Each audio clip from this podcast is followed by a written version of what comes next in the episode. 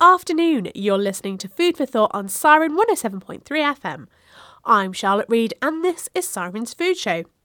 Each week, I take a look at the cafes and restaurants in and around Lincoln and find out about other foodie things happening in the county too.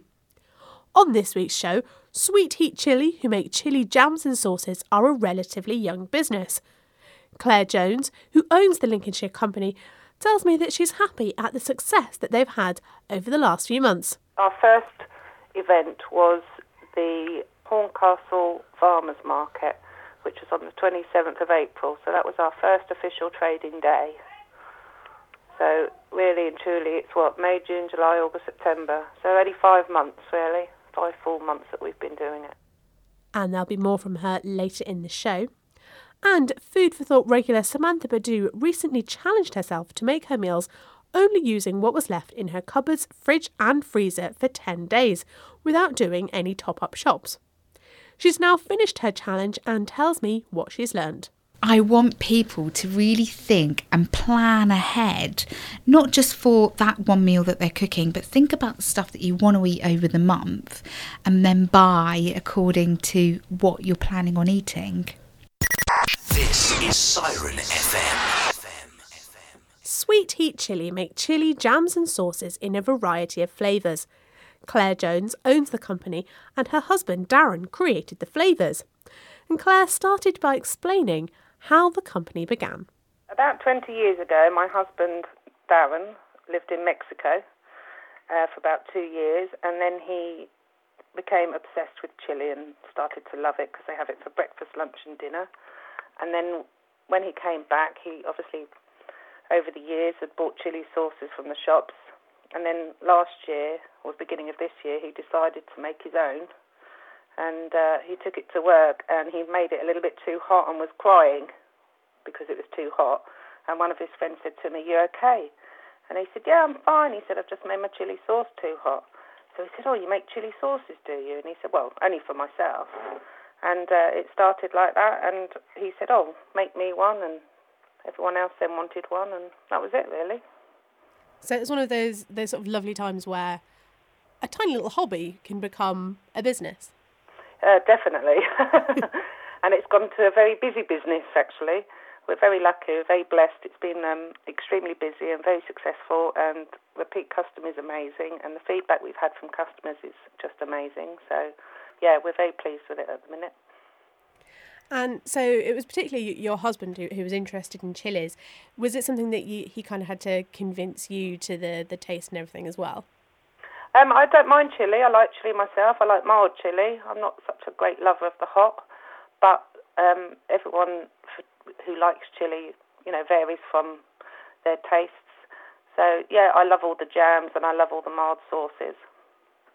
And I was reading something um, that you said earlier in the year that you particularly sort of want to avoid the, the novelty factor that can sometimes come with chilies of you know the the challenge things of it's really hot and to show people like you were saying the things that you like of all the different kind of chilies and then and all different kinds of jams and stuff that come in milder flavors. Yeah, I mean a lot of our competitors use chili extract or chili essence to get their heats really high. So all you have is just heat and no flavor.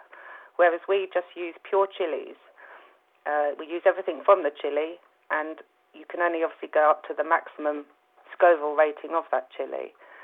But you'll get full flavour first of any of our sauces and jams, and then you will get the chili kick at the end of it. And so, what's the, the process of kind of getting the chili and making it into the jams then?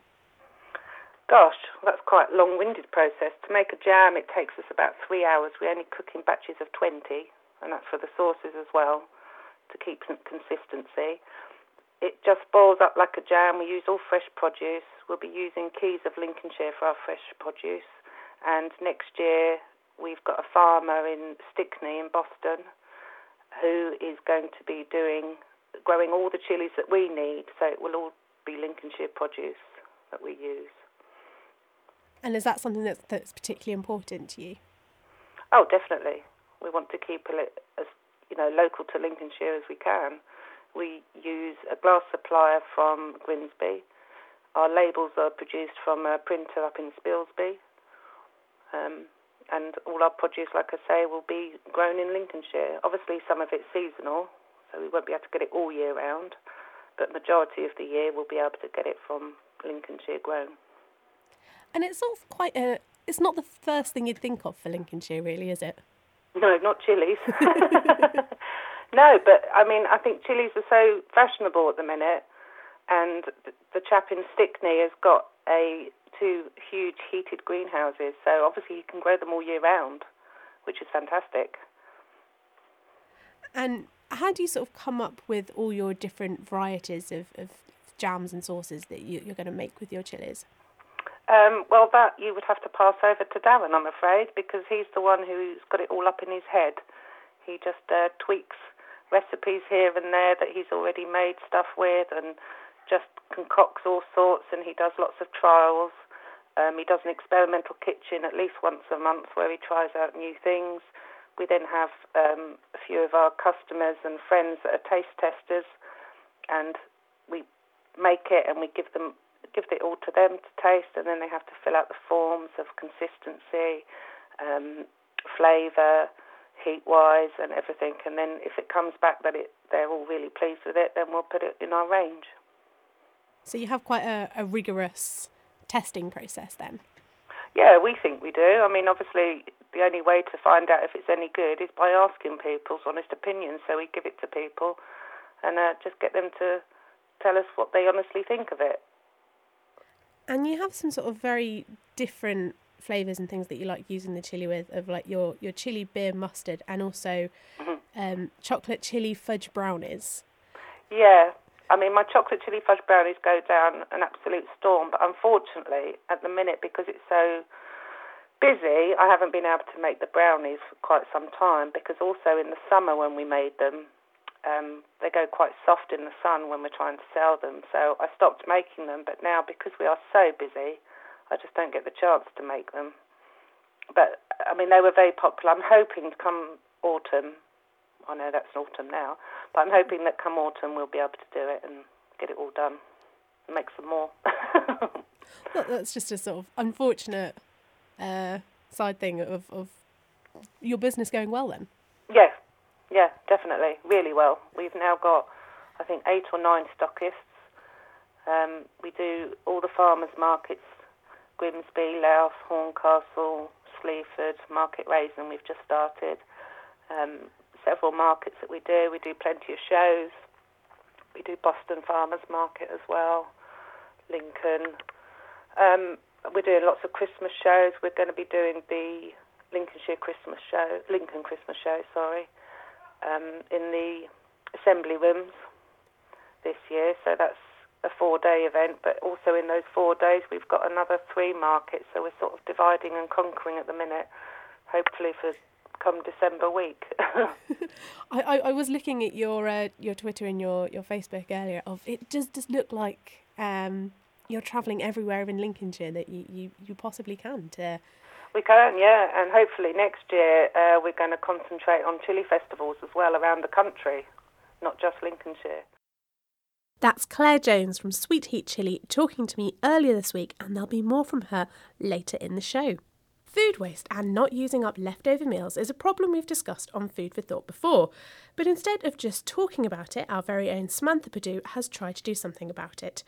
Samantha challenged herself to cook all her meals using only what was left in her cupboards, fridge, and freezer for 10 days.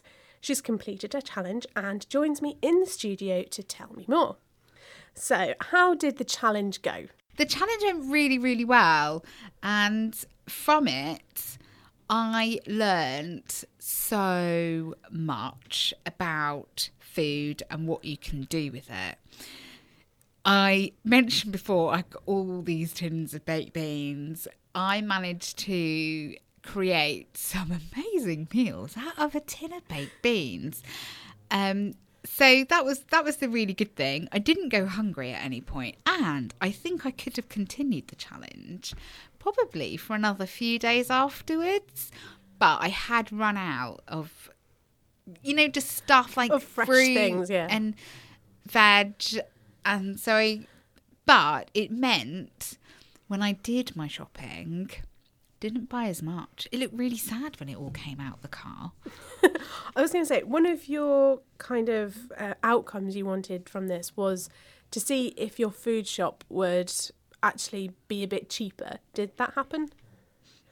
No, simply because um, things like fresh fruit and veg, if you buy it from a supermarket, I don't think it's always better, you know, best value for money. So um, it was cheaper. It was about twenty five pounds cheaper, which I think that's really good anyway. That's I do my shop on a monthly basis, so twenty five pound. I think that was pretty good there. Had I done what I normally do, and that's go to the market, but I couldn't just because I it was convenience this month. I'm going to go with convenience, but it's not that the fact that I couldn't be bothered. I just didn't have the time last week when I needed all those bits and pieces. So I just thought I'd get it all in one go. Um, but when I go to the market, it is much much cheaper. So I probably would have saved even more money. But I didn't um, buy as much, I suppose, tinned or stuff that doesn't go off. Um, you know, not what's what's the word I'm looking for, Charlotte? It's not perishable, is it? It's That's all store cupboard store things. cupboard stuff. Yes, thank you. so I didn't buy as much of that. Why? Because I looked in my cupboards and I also gave myself a talking to. I had two um, cartons of um, chopped tomatoes in my cupboard, and by default, every single month I buy four. But I had two left, and then I really thought to myself, what are you going to do with six of these over the next month or over the next three to four weeks? Well, you're probably only going to use one a week, so you only need four. So I didn't need six. So things like that, I really, really saw. And what I've done, and what I've actually, one of the things I learned from the challenge was to plan ahead more. And I know it can be time consuming. Um, and if you leave a really, really busy life, it's not possible to plan all your meals for the next month. But what I did do was plan over a couple of weeks. And not saying I'm going to have this on this day, this on that day. I just kind of thought of the meals I'd like to eat over two to three weeks and then shopped accordingly for what I needed. And that's one of the biggest things that I learn. And it's almost, I could say it's my key message that I want people to really think and plan ahead, not just for that one meal that they're cooking, but think about the stuff that you want to eat over the month and then buy according to what you're planning on eating. And another outcome that you sort of wanted to come from this food challenge was you wanted to cook a bit more ambitiously and kind of get out of a, a rut of doing the five or so meals that you, you like doing. Uh, What kind of things did you come up with then? Wow, I did say with the tin of baked beans, I became very creative. Um, I was watching um, Tom Kerridge's new program that's on telly at the moment, and he made a bean stew. Now he used like nice butter beans or something, but I didn't have butter beans. I had chorizo though, and I had an onion, which he had um, within his thing. And I was think just kind of thinking, I was like, I wonder if it would work with baked beans. He's added like a tin of tomatoes. Baked beans have already got the tomato sauce on it. Let's give it a go. So, into a pan, onions. I had um, about a third of a courgette left, so I just chopped that up. So, half an onion, a third of a courgette, sauteed all that off with some pe- um, pepper and salt and some herbs. In went the tin of baked beans, some water just to dilute the because it's quite sugary, I think, the sauce that comes in a baked bean tin, unless you buy the low sugar one, um, and a little bit of tomato paste and um, chorizo that I'd cubed up. And oh my goodness, it revolutionised a tin of baked beans. um, I'm not the biggest bean fan. I don't mind them, but I wouldn't choose to eat them. This is why Which it baffled still, me. yeah. It, it, why did you have I six tins don't when know. you don't want them? I just, I genuinely have no idea. This is it. You, you just don't think when you go into a shop. Sometimes, if you've not made a shopping list, you just go on autopilot, don't you? Maybe they were on offer, and I thought that was a really great deal, and I'll just buy however many I needed at that time. And then a year later, I've still got all these tins of baked beans. So you know, plan your shopping list. But the the um the the bean chorizo stew I made was awesome. It was so nice, and the paprika spices um, blended with the tomato sauce really well, and it kind of just gave it a bit of a fiery heat, um, which I didn't think it was. I generally didn't know how it would taste, and I think that's the thing that we're not really brave to do anymore with food is that we're a bit safe. We hmm. do have our five, six recipes that we love to cook, and that's really boring. That's what I think now. So let's have fun. Let's experiment with food. If we love food, like a lot of people say, I'm a, I'm a big foodie. Well, are you if you just cook the same stuff? Have a go. If it goes wrong, it goes wrong. But if it goes right, you think that's excellent. I can now add that to my repertoire of recipes and cook it again. And I, do you know, I generally would cook that again. And I, I think that also kind of goes to show something that goes well with, with leftovers is if you have a recipe and you realise, oh, it has a specific type of bean or something in it, or you're put off by it because it has something in it that you don't like, that doesn't mean you have to go, well, I can't use that recipe. You can slightly adapt it to what you have and what you like. Absolutely. And I think that's what we are so scared of is that we we have probably lots of people have loads and loads of cookbooks and they go through them go, well, that's quite an expensive ingredient. You can't really find that in the shop. Why don't you find something similar? Maybe in texture or shape or something that's kind of from that same family that would do the same job. But I mean that in that recipe that I saw from Tom was um it was butter beans and butter beans to me have got quite the same texture as baked beans. So it was almost the same thing. I just didn't add the tin of tomatoes. And the other thing that I did with the tin of baked beans is that sometimes I find you don't use a whole tin of baked beans if if you live on your own um, or maybe you're cooking for a family but you've got younger kids you won't tend to use a whole tin of baked beans you've just got a bit left i had um i make um I love making sausage balls and, and, and stuff like that. So I take the, the sausage meat out of good quality gluten free sausages because that's that's what I, I am gluten free. Um, and I thought, "Do you know what? To bulk out these sausage balls and make the meal go a bit further, why don't I drain the tomato sauce off the baked beans, mush them in a bit, and add them into the sausage meat? And it did, it bulked them out. So instead of like a meal for one, it made a meal for two because I bulked out the sausage meat. And I just thought it went really, really well. And I didn't really know that there was mushed up baked beans inside it, but it used them up. And the sauce I kept to, to make a tomato sauce with. At the end of the challenge, what bit did you find was the hardest bit during this? The hardest bit was when you did need the odd thing um, to to go with a recipe, or just because you just need that little odd thing. Like I ran out of eggs, um, and that was like torture for me because I didn't want to buy anything. That was wasn't the point of the challenge. Was to top up anything I'd run out. It really was to make the most and have a look around my kitchen. So I ran out of eggs, um, and that was quite torturous because for me they are a real staple ingredients in my diet and in my kitchen.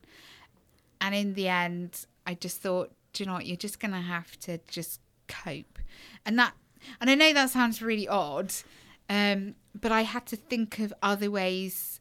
Maybe an egg was used as a binding ingredient, or in a cake, so it just meant I couldn't make the cake that I wanted to make, and I had to make something else. But it just gave me an opportunity to really think, and I really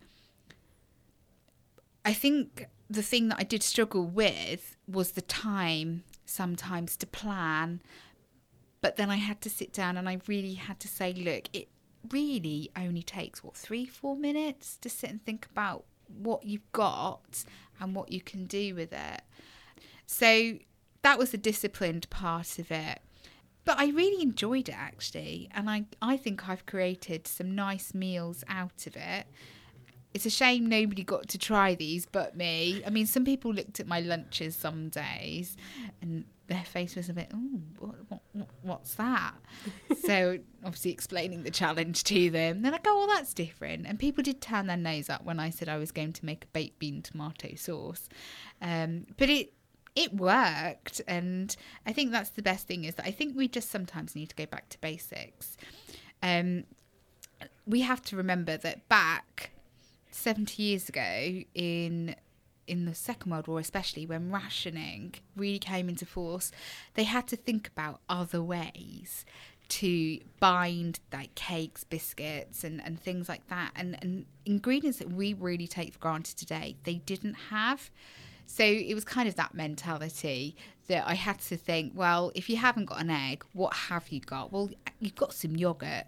Yogurt can also be used as a great binding ingredient um, in cakes. And that leads quite nicely on to of would you do this challenge again? Yes, because do you know what? I'm going to at the end of every month, if I don't need to go shopping, I'm not going to. I'm going to give it another week because by default, in my head, my shopping should arrive on the 26th of every month. Because that is because I get paid on the 25th so I can buy my shopping I can I can do it then and then I've got 4 weeks worth of shopping. But I'm not I'm going to say to myself now you don't need to go shopping on the 26th of the month. If you don't have to go till the 3rd or the 4th of the following month then don't you know, use things up. And I'm hoping that I can save some money from it.